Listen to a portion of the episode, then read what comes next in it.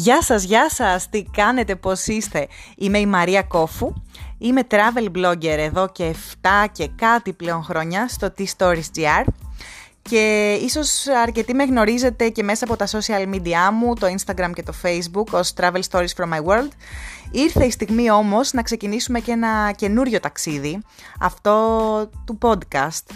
Μέσα από αυτά λοιπόν τα podcast θα μοιραστώ μαζί σας σκέψεις, θα μοιραστώ ταξίδια, tips, ιδέες, θα κάνουμε συνεντεύξεις με ανθρώπους του χώρου, του ταξιδιωτικού, του marketing, αλλά και, και από το χώρο γενικότερα της Ελλάδας και του εξωτερικού. Θα μιλήσουμε για πάρα πολλά πράγματα, από packing μέχρι how to, προορισμούς, οδηγή ταξιδιωτική, θα σας παίρνω μαζί μου στα ταξίδια μου και ο σκοπός αυτών των podcast είναι και εσείς να μπορείτε να με ακούτε από οπουδήποτε βρίσκεστε και να μου στέλνετε τις ερωτήσεις σας, να κουβεντιάζουμε. Κατά διαστήματα σκοπεύω να καλώ και μερικούς από εσάς να τα λέμε, να μιλάμε για ταξίδια, για συναισθήματα, για φόβους, για πώς να τους ξεπεράσουμε και ανυπομονώ να ξεκινήσουμε. Στο συγκεκριμένο επεισόδιο, αρχικά θα μιλήσω και θα πω λίγα πράγματα για μένα, για το background μου, πολύ γρήγορα, γιατί πολύ, πολύ μπορεί από εσάς να με γνωρίζετε ήδη. Ε, απλά επειδή υπάρχουν ακόμα ερωτήσεις ε, σχετικά με το τι κάνω ή πώς κερδίζω λεφτά, είναι μια καλή ευκαιρία να κάνω μια μικρή εισαγωγή. Υπόσχομαι ότι θα υπάρξει ξεχωριστό podcast, το οποίο θα μιλάει καθαρά για το πώς ξεκίνησα πώς συνέχισα, με ποιους τρόπους βρίσκω πελάτες, με ποιους τρόπους οι πελάτες με προσεγγίζουν, τι ζητάω, τι πρέπει να ζητάω ε, και πάρα πολλά άλλα. Νομίζω ότι σίγουρα θα σας ενδιαφέρει. Ε, ξέρω ότι το τελευταίο χρόνο ε, πολλοί από εσάς έχετε ξεκινήσει το δικό σας blog, το δικό σας Instagram. Θα κάνουμε και συζητήσεις για τις διαφορές. Τι σημαίνει να είσαι blogger, τι σημαίνει να είσαι Instagrammer, photographer. Δεν είναι όλα τα ίδια πράγματα. Οπότε είναι καλό να κάνουμε και τέτοιου συζητήσεις. Ξέρω ότι θα σας αρέσουν, όπως σας αρέσουν και σε μένα πάρα πολύ.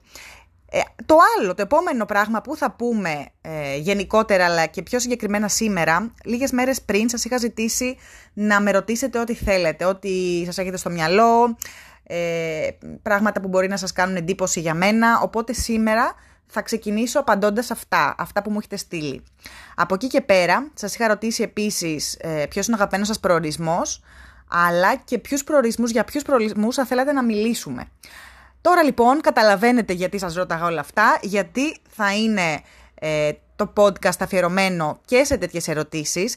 Θέλω να το συνδυάσουμε πάρα πολύ με το Instagram, δηλαδή να σας κάνω κάποια polls ή κάποιες ερωτήσεις γενικά, να μου απαντάτε και μετά εγώ να μπορώ να τις συζητήσω με αυτόν τον τρόπο μέσω του podcast μου μαζί σας και να φτάνουμε σε κάποια συμπεράσματα, να ανταλλάζουμε ιδέες, γιατί μπορείτε να μου στέλνετε και ηχητικά ε, πάνω σε αυτά που ακούτε και που λέω.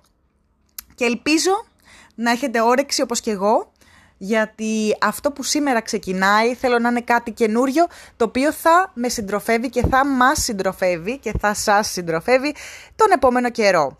Θα μπορούσα να το ξεκινήσω αρχή του 2020, η αλήθεια είναι, το είχα σκεφτεί, αλλά επειδή ήδη τρώγομαι πολύ πριν από το καλοκαίρι, θεώρησα ότι είμαι σε μια φάση που έχω την ανάγκη να το κάνω, έχω την ανάγκη να μιλάω μαζί σας, έστω και με αυτόν τον τρόπο. Μου αρέσει πάρα πολύ.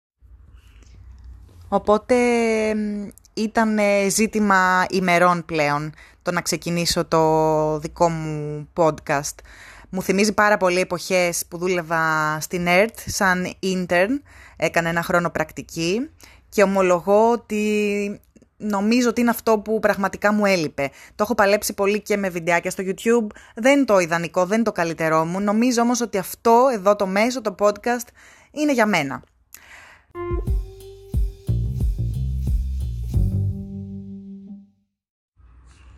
Για όσους λοιπόν δεν γνωρίζουν πολλά για το background μου, ε, έχω σπουδάσει δημοσιογραφία στο Πάντιο Πανεπιστήμιο. Από πιτσιρίκα ήξερα ότι ήθελα να σπουδάσω δημοσιογραφία, ήταν το όνειρό μου.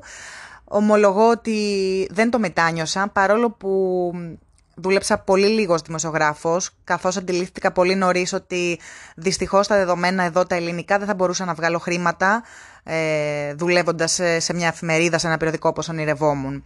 Έφυγα στην Ιταλία στην πορεία και έκανα μεταπτυχιακό στα digital media και την επικοινωνία. Αυτό ήταν το 2011. Ήταν αρκετά καινούριο για τα ελληνικά δεδομένα. Έμεινα στην Ιταλία τέσσερα χρόνια. Έκανα πρακτική εκεί, δούλεψα σε PR agency, δούλεψα σε startup και γύρισα πίσω έχοντας γνώση και έχοντας όρεξη για να τα βάλω στην πράξη κάτω και να τα εφαρμόσω στην ελληνική πραγματικότητα. Οπότε γυρίζοντας εδώ στην Ελλάδα κατάφερα να μπω πολύ άμεσα μπορώ να πω, ε, πολύ γρήγορα, μέσα σε μια εβδομάδα που είχα στείλει τα βιογραφικά μου, ήταν και Αύγουστο θυμάμαι, έκανα συνεντεύξεις μια-δυο και είχα μπει ήδη σε εταιρεία επικοινωνίας και PR, όπου και έμεινα περίπου τρία χρόνια, τέσσερα χρόνια, αρνούμε να θυμηθώ, όπου μπορώ να πω ότι ήταν από τα πιο μεγάλα σχολεία, τα πιο δυνατά σχολεία που ε, είχα, που βρήκα. Ήταν αρκετά δύσκολη η ζωή του PR manager, του account manager, αλλά μέσα από αυτό εξελίχθηκα εγώ, έμαθα να επικοινωνώ καλύτερα, έμαθα να ε, κάνω παρουσιάσεις, να ζητάω, να ολοκληρώνω, να οργανώνω πράγματα, κάτι που μου έλειπε πριν. Αλλά σε συνδυασμό με το travel blog μου, το οποίο το είχα ανοίξει στην Ιταλία το 2012, σε μια φάση ανάγκης όπου ήθελα να μοιραστώ σκέψεις και συναισθήματα online, καθώς η δική μου βρισκόταν μακριά μου και βάζοντας εφαρμογή όσα είχα μάθει για το blogging τότε από τους καθηγητές μου στην Ιταλία το 2011. Ε, άρχισε το blog παράλληλα να τρέχει από μόνο του. Μέσω του PR γραφείου που βρισκόμουν άρχισα σιγά σιγά να με γνωρίζουν, να κάνω επαφές και να εξηγώ τι είμαι και τι κάνω ως travel blogger. Παράλληλα δούλευα όμως κανονικά και στο γραφείο. Όταν συνειδητοποίησα ότι οι ώρες ήταν πάρα πολλές και ότι πραγματικά δεν προλάβαινα να κάνω τίποτα άλλο, αποφάσισα μετά από ένα μακρινό ταξίδι ε, ότι θα έπαιρνα το ρίσκο, το μεγάλο ρίσκο να παρατήσω τη full time job που είχα και αφήνοντας και την, τη σιγουριά ενός καλού μισθού, είπα να τα βροντίξω ρε παιδί μου στον αέρα. Αν μετάνιωσα, όχι, ομολογώ ότι δεν έχω μετανιώσει, έχω ζοριστεί πάρα πολύ και τα λεφτά που έβγαζα τότε ακόμα δεν έχω καταφέρει να τα βγάλω, όταν τα ίδια χρήματα δηλαδή που δούλευα ως PR manager δεν τα έχω βγάλει. Παρ' όλα αυτά, στο ενδιάμεσο μου είχε προκύψει και μια πολύ ωραία συνεργασία. Δούλεψα για ένα χρόνο στη Marketing Greece. Ασχολήθηκα με το Discover Greece, τα social media του, τα blogs του. Έμαθα πράγματα, μπήκα λίγο πιο, πιο πολύ στο κομμάτι του τουρισμού, στο industry του τουρισμού που δεν το γνώριζα. Ήξερα το κομμάτι travel, το να ταξιδεύω, ήξερα να ψάχνομαι, αλλά στο πιο operational κομμάτι του τουρισμού δεν είχα μπει και ήταν μια πολύ καλή ε, αρχή. Δούλεψα λοιπόν και εκεί περίπου ένα χρόνο, κάπου εκεί, και στην πορεία αντιλήφθηκα ότι ενώ μου άρεσε γενικά δεν ήταν για μένα η δουλειά του γραφείου. Εκεί λοιπόν παρετήθηκα και τα τελευταία δύο χρόνια ε, δουλεύω ως freelancer. Έχω project με πελάτες που μπορεί να τους κάνω, ε, να τους κάνω PR, μπορεί να τους κάνω social media, μπορεί να τους κάνω blog posts ανάλογα τις ανάγκες του καθενός και τις δικές μου επιλογές. Και εδώ και ένα χρόνο και κάτι έχω ξεκινήσει επίσημα και τη δική μου travel startup ε, όπου οργανώνω ουσιαστικά ταξίδια για μικρά group, κυρίως solo women, όπου ταξιδεύουμε τον κόσμο. Τα κορίτσια έρχονται μαζί μου, οι ηλικίες, επειδή πολλές φορές με ρωτάνε, δεν υπάρχει όριο ηλικίας από 18 χρονών μέχρι η τελευταία περίπτωση που είχα ήταν 65, η κυρία, αν δεν κάνω λάθος τόσο πρέπει να είναι. Οπότε αυτά περίπου, νομίζω ότι είναι μια καλή αρχή, ένα καλό introduction, δεν θα κουράσω άλλο γιατί πολλοί από εσάς που ίσως με ακούτε τώρα με ξέρετε ήδη μέσα από τα social ή με έχετε γνωρίσει και προσωπικά, δεν θα ήθελα να σας κουράσω. Από εδώ και πέρα ε, θα μιλήσουμε ξεχωριστά για το κομμάτι των σπουδών να μας ενδιαφέρει, θα το δούμε και στην πράξη δηλαδή και από εσάς αν υπάρχει ενδιαφέρον για το κομμάτι των σπουδών, και όπως σας είπα ήδη για το πώς ε, να προσεγγίσεις PR agencies, πώς να ανέβει το blog σου, υπόσχομαι ότι θα κάνω ξεχωριστό podcast, ξεχωριστά podcast αν υπάρχει ανάγκη και το ενδιαφέρον. Τώρα όμως λοιπόν πάμε να διαβάσουμε Βασικά εντάξει, πάω να σας διαβάσω γιατί αυτό είναι το σωστό. Μερικά από τα δικά σας ε, comments, βασικά μερικές από τις δικές σας ερωτήσεις που μου στείλατε την προηγούμενη εβδομάδα όταν σας ρώτησα να μου πείτε ότι, ό,τι θέλετε για μένα.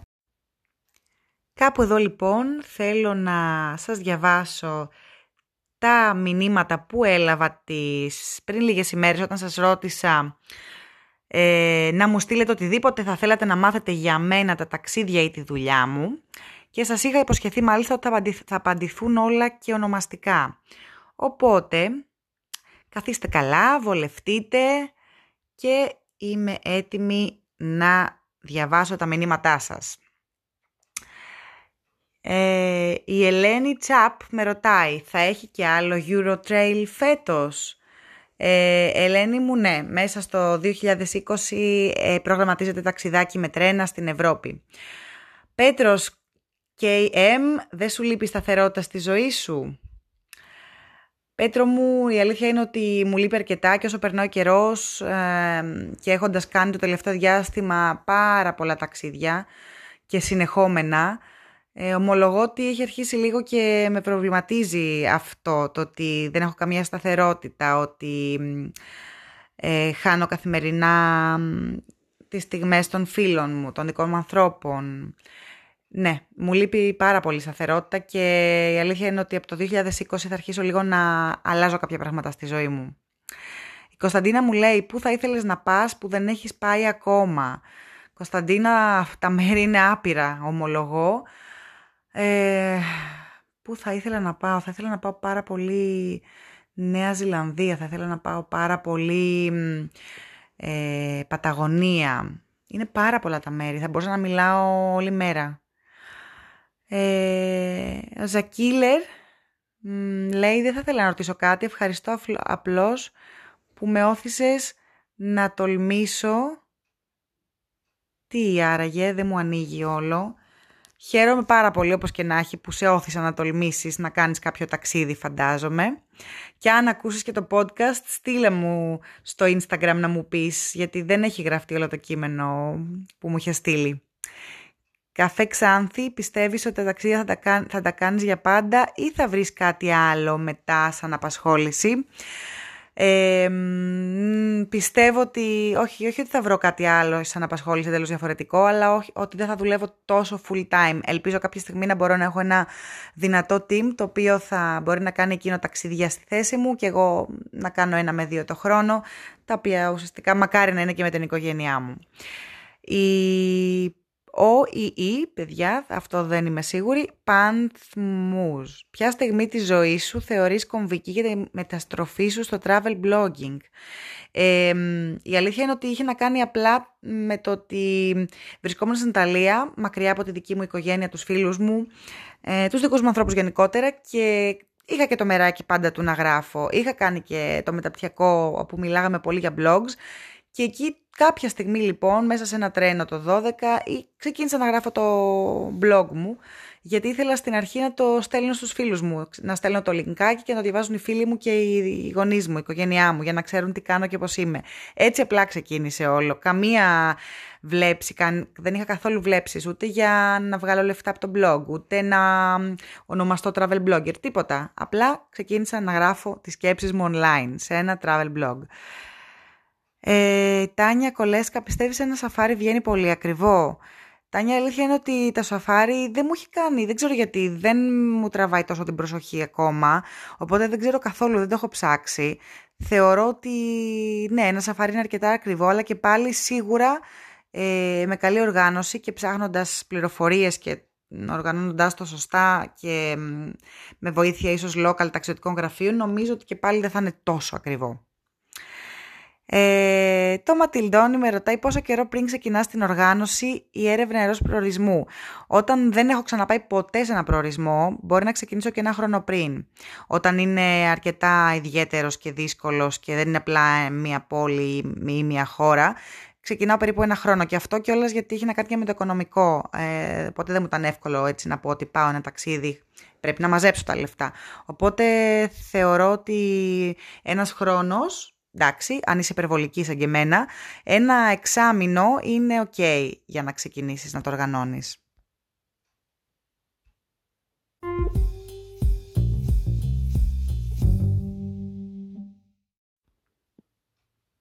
Και συνεχίζω με τις ερωτήσεις σας.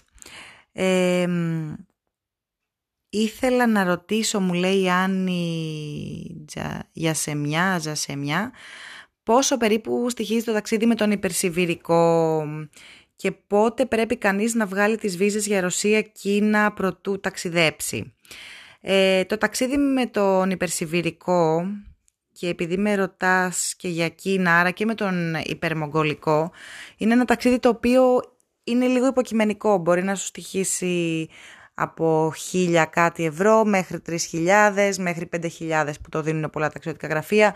Εξαρτάται από το πόσες τάσεις θέλεις να κάνεις, ε, τι έξοδα θα έχεις, αν θα βάλεις έξτρα δραστηριότητες, αν θα έχεις εσωτερικές πτήσεις, πάρα πολλά. Πάντως τα κόστη θα έλεγα το πιο φθηνό που μπορείς να κάνεις υπερσιβηρικό είναι περίπου στο χιλιάρικο.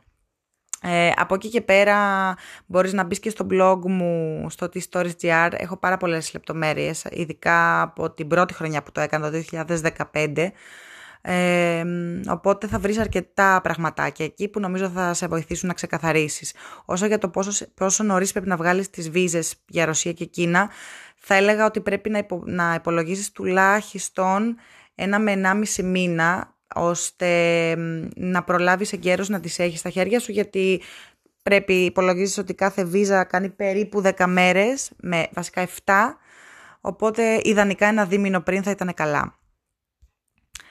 Θα προχωρήσω με τις ερωτήσεις σας και θα πάω στην αγαπημένη μου Ρία Μπλου, η οποία με ρωτάει μήπως θέλεις να έρχομαι στα ταξίδια σου, να σου κάνω γυμναστική.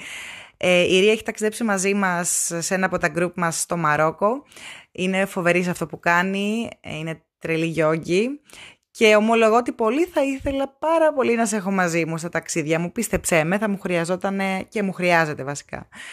Ε, γη του πυρός μου γράφει «Δεν θέλω να μάθω τίποτα παραπάνω, απλά μπράβο απλά». Σε ευχαριστώ πάρα πολύ. Προχωράω. Φωτ Πασχαλίδη με ρωτάει σε πόσες χώρες έχεις πάει. Ομολογώ ότι αυτό το διάστημα έχω χάσει λίγο το μέτρημα. Θεωρώ ότι είμαι κοντά στις 60, αν όχι 60. Πρέπει να είμαι κάπου μεταξύ 58 και 60. Έχω αυτή την αίσθηση. Ε, η Waldering Cat, τελικά ένας travel blogger πώς πληρώνεται από τις διαφημίσεις; Ένας travel blogger λοιπόν πληρώνεται από διαφημίσεις ε, όντως. Ε, μπορεί να έχει έναν χορηγό, μπορεί να έχει διαφορετικά project με διαφορετικούς πελάτες όπου ουσιαστικά τον καλούν, του ζητάνε να ανεβάσει social media post και πληρώνεται γι' αυτό. Μπορεί να είναι κάποια sponsor ταξίδια στο εξωτερικό και στην Ελλάδα, για τα οποία όμως και από εκεί μπορεί να πληρώνεται. Ε, εγώ προσωπικά ομολογώ ότι ένας travel blogger στην Ελλάδα δεν μπορεί να ζήσει μόνο από αυτό. Στο λέω με σιγουριά, εγώ κάνω και άλλα πράγματα, γι' αυτό έχω και το δικό μου startup ταξιδιωτικό γραφιάκι, γι' αυτό κάνω και social media consulting, κάνω διάφορα πράγματα. Οπότε αν πρέπει να σου απαντήσω με μία φράση θα έλεγα ότι ο travel blogger ε, πληρώνεται από πολλά διαφορετικά project αλλά δεν μπορεί να ζήσει από αυτό στην Ελλάδα. Ε, λοιπόν, ο Peter Pan ή Peter Pan ταξίδι στο πιο, στο πιο ονειρεμένο προορισμό μόνη σου ή σε μέτριο προορισμό με καλή παρέα. Μάλιστα, πάρα πολύ ωραία ερώτηση. Ε, θα έλεγα και τα δύο. Και τα δύο. Ε, γιατί ομολογώ ότι ένα προορισμό τον οποίο τον ονειρεύομαι καιρό ήθελα να το, θέλω να το κάνω μόνη μου για να μπορώ να είμαι εκεί full involved και να το ζω. Αλλά και ένα προορισμό τον οποίο, ok, τον έχω συμπαθήσει απλά, έχω ξαναπάει. Θέλω να το ξαναεπισκεφτώ με τους κολλητούς μου και τους φίλους μου και τους δικούς μου ανθρώπους, γιατί ξέρω θα περάσουμε πολύ διαφορετικά, πολύ μαγικά, αλλά με άλλον τρόπο. Και έχοντας ξαναπάει τις περισσότερες φορές, δεν αγχώνομαι κιόλας για το ότι πρέπει να δω, να κάνω, να ράνω, είμαι πιο χαλαρή, το απολαμβάνω, βγαίνουμε το βράδυ. Ε, επίσης, το ίδιο άτομο με ρωτάει και αν μπορούμε να συμμετέχουμε σε περισσότερα από ένα ταξίδια, σε αυτά τα ταξίδια τα οποία οργανώνω. Ε, ναι, εννοείται ότι γίνεται. Μάλιστα, ήδη έχω κοπέλες οι οποίες έχουν έρθει δύο φορές, δεύτερη φορά στα, σε ταξίδι μαζί μου και έχω και κοπέλα η οποία έχει έρθει και τρίτη φορά σε ταξίδι μαζί μου, οπότε δεν υπάρχει περιορισμός. Ε, η Ελένη Καλογερά με ρωτάει αν έχω, πατήσει στα, αν έχω πέσει στα πατώματα για έναν έρωτα. Ελένη μου, ε, νομίζω ότι το θέμα love stories και ταξίδια Ε, θα μπορούσε να είναι ένα θέμα ξεχωριστό στη, σε επόμενη εκπομπή στο podcast μου. Θα μπορούσε να είναι Dating Without Borders, για παράδειγμα ο τίτλος. Σου υπόσχομαι ότι θα τα πούμε αναλυτικά. Ε, αν πρέπει να σου απαντήσω μονολεκτικά θα πω ναι. Ε, έχω πέσει τα πατώματα. Είδες δεν μπορώ, δεν είμαι μονολεκτική κιόλας, με βλέπεις. Ε, και για κάποιον ο οποίος έμενε πάρα πάρα πάρα πολλά χιλιόμετρα μακριά, σε άλλη ήπειρο, σε άλλη γη, σε άλλο πλανήτη σχεδόν. Ε, υπόσχομαι ότι θα επιστρέψω και θα τα πούμε για αυτό το θέμα ξανά. Πολύ, πολύ σύντομα το υπόσχομαι. Ξέρω ότι θα αρέσει σε πολλούς.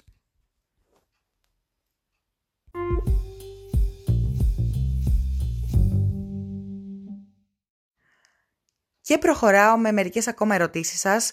Ε, ομολογώ ότι κάποιες δεν θα τις ε, διαβάσω γιατί είναι παρόμοιες με προηγούμενες. Ε, γιατί δεν θέλω να βαρεθείτε. Ήδη βλέπω ότι έχει περάσει το 15, 15 λεπτό που είχα υπολογίσει. Οπότε πάμε να σας ρωτήσω, να, μάλλον να με ρωτήσετε λίγες ακόμα ε, ερωτήσεις, να απαντήσω και να προχωρήσουμε... Η Βασιλικός με ρωτάει, είναι εύκολο να ταξιδεύεις τόσο πολύ; Εγώ κάθε φορά που γυρνάω, δεν φαίνεται το υπόλοιπο. Θέλω να μείνω σπίτι μου, φαντάζομαι θα λες βασιλική μου. Ε, δεν είναι εύκολο να ταξιδεύεις τόσο πολύ ομολογώ, όχι σε καμία περίπτωση. Πρέπει να είσαι συνεχώς on the go, με μια βαλίτσα στο χέρι, να πλένεις συνέχεια, να αποχωρίζεσαι συνέχεια τους δικούς σου, να μην ξεκουράζεσαι ιδιαίτερα, να μην τρως καλά. Δεν είναι εύκολο, ε, αλλά σίγουρα, όπως κάθε δουλειά, έχει τα ωραία της και όταν ζεις από αυτό είναι κομμάτι της δουλειάς, τέλος. Η Κατερίνα Κουκ, όταν σου αρέσει κάποιος θα τολμήσεις να το εκφράσεις πώς νιώθεις. Κατερίνα μου, εδώ έρχεται πάλι η κουβέντα της ερώτησης που μου έκανε λίγο πιο πριν ε, ε, μια άλλη κοπέλα τέλος πάντων. Ξέχασα το όνομά της. Ε, ομολογώ ότι τα τελευταία χρόνια, λόγω του ότι έχω μάθει να ταξιδεύω μόνη μου, έχω μάθει να έχω αναγκαστεί να ανοίγομαι πιο εύκολα, να πιάνω κουβέντα για να μην είμαι μόνη μου.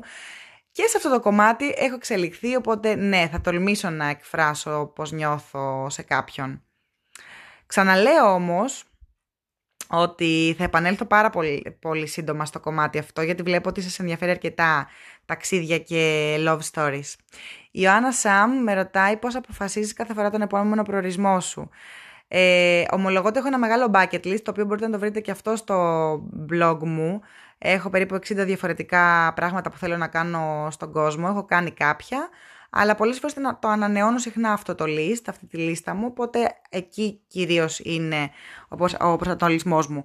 Πολλές φορές αποφασίζω και με βάση φυσικά το τι θα προκύψει, τι έχει προκύψει από κάποιο συνεργασία, από κάποιο πελάτη. Ε, Πολλές φορές είναι και επειδή τον ερευόμουν χρόνια, οπότε λέω φέτος είναι η στιγμή. Μπορεί να είναι ένα φεστιβάλ που γίνεται φέτος πρώτη φορά, οπότε θέλω να πάω, χωρίς να έχω υπολογίσει πριν, ότι βιαζόμουν να επισκεφτώ ένα μέρος. Γιάννη μου, με ρωτάς ποια ήταν η στιγμή που αποφάσισα ότι θα ξεκινήσω το travel blogging.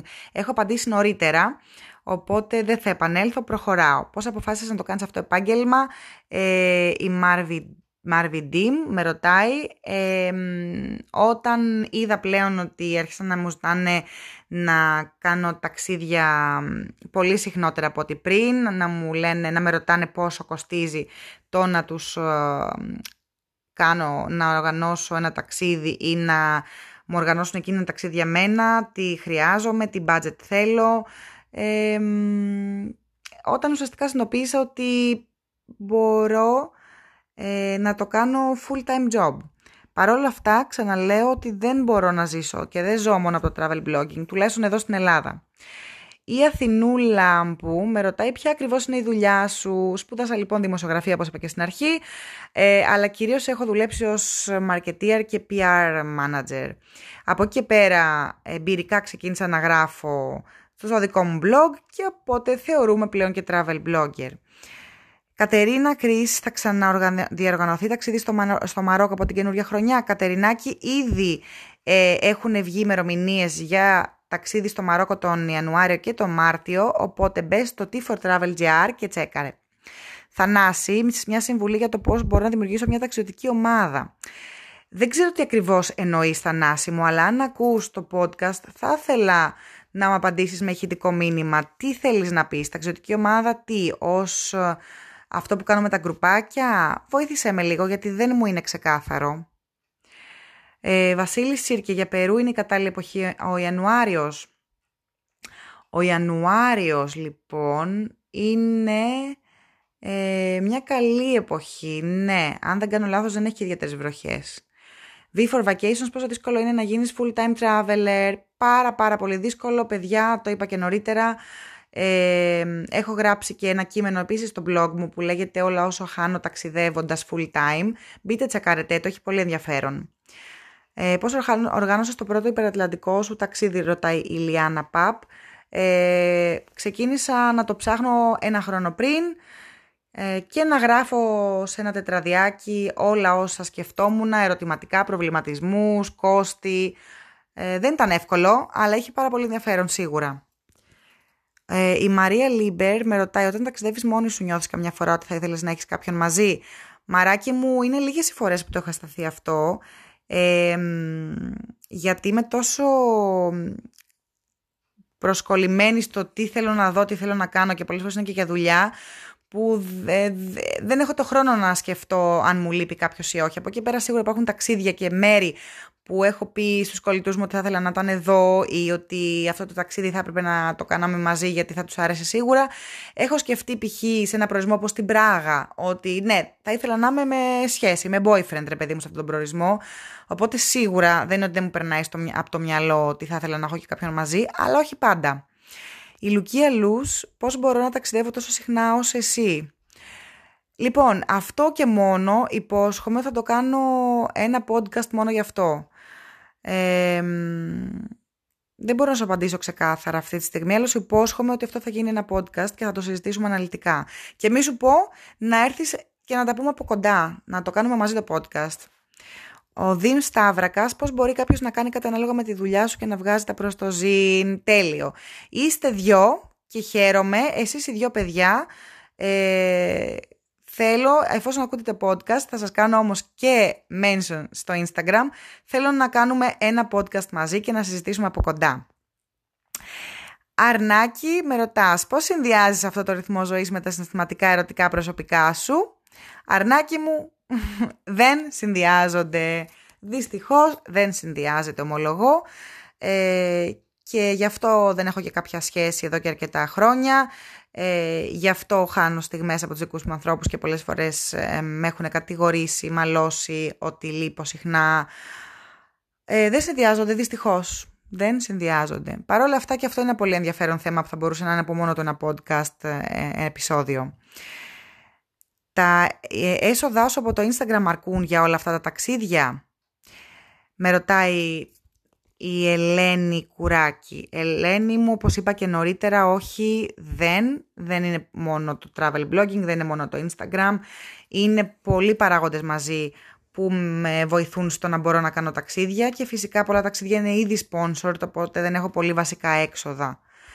Ε, νομίζω ότι κάπου εδώ θα σταματήσω. Θεωρώ ότι απάντησα αρκετά από τα μηνύματά σας. Πραγματικά σας ευχαριστώ πάρα πολύ για τις ερωτήσεις σας. Θα επανέλθω στην πορεία με άλλο poll, μάλλον με άλλο Instagram ε, story που θα ρωτάει ε, να με ρωτήσετε ό,τι θέλετε. Προς το παρόν όμως νομίζω ότι ήρθε ώρα να κλείσω.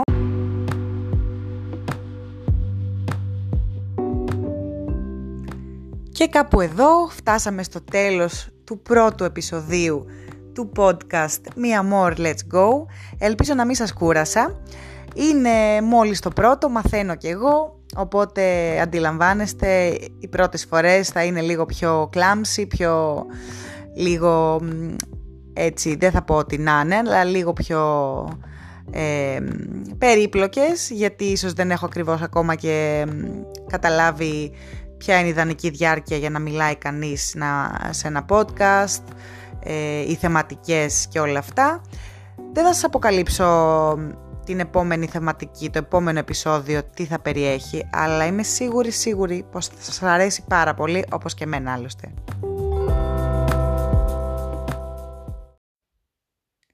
Ήταν λοιπόν το πρώτο επεισόδιο του podcast Μία More Let's Go. Μαζί σας ήταν η Μαρία Κόφου. Ελπίζω να μην σας κούρασα για ακόμα μια φορά.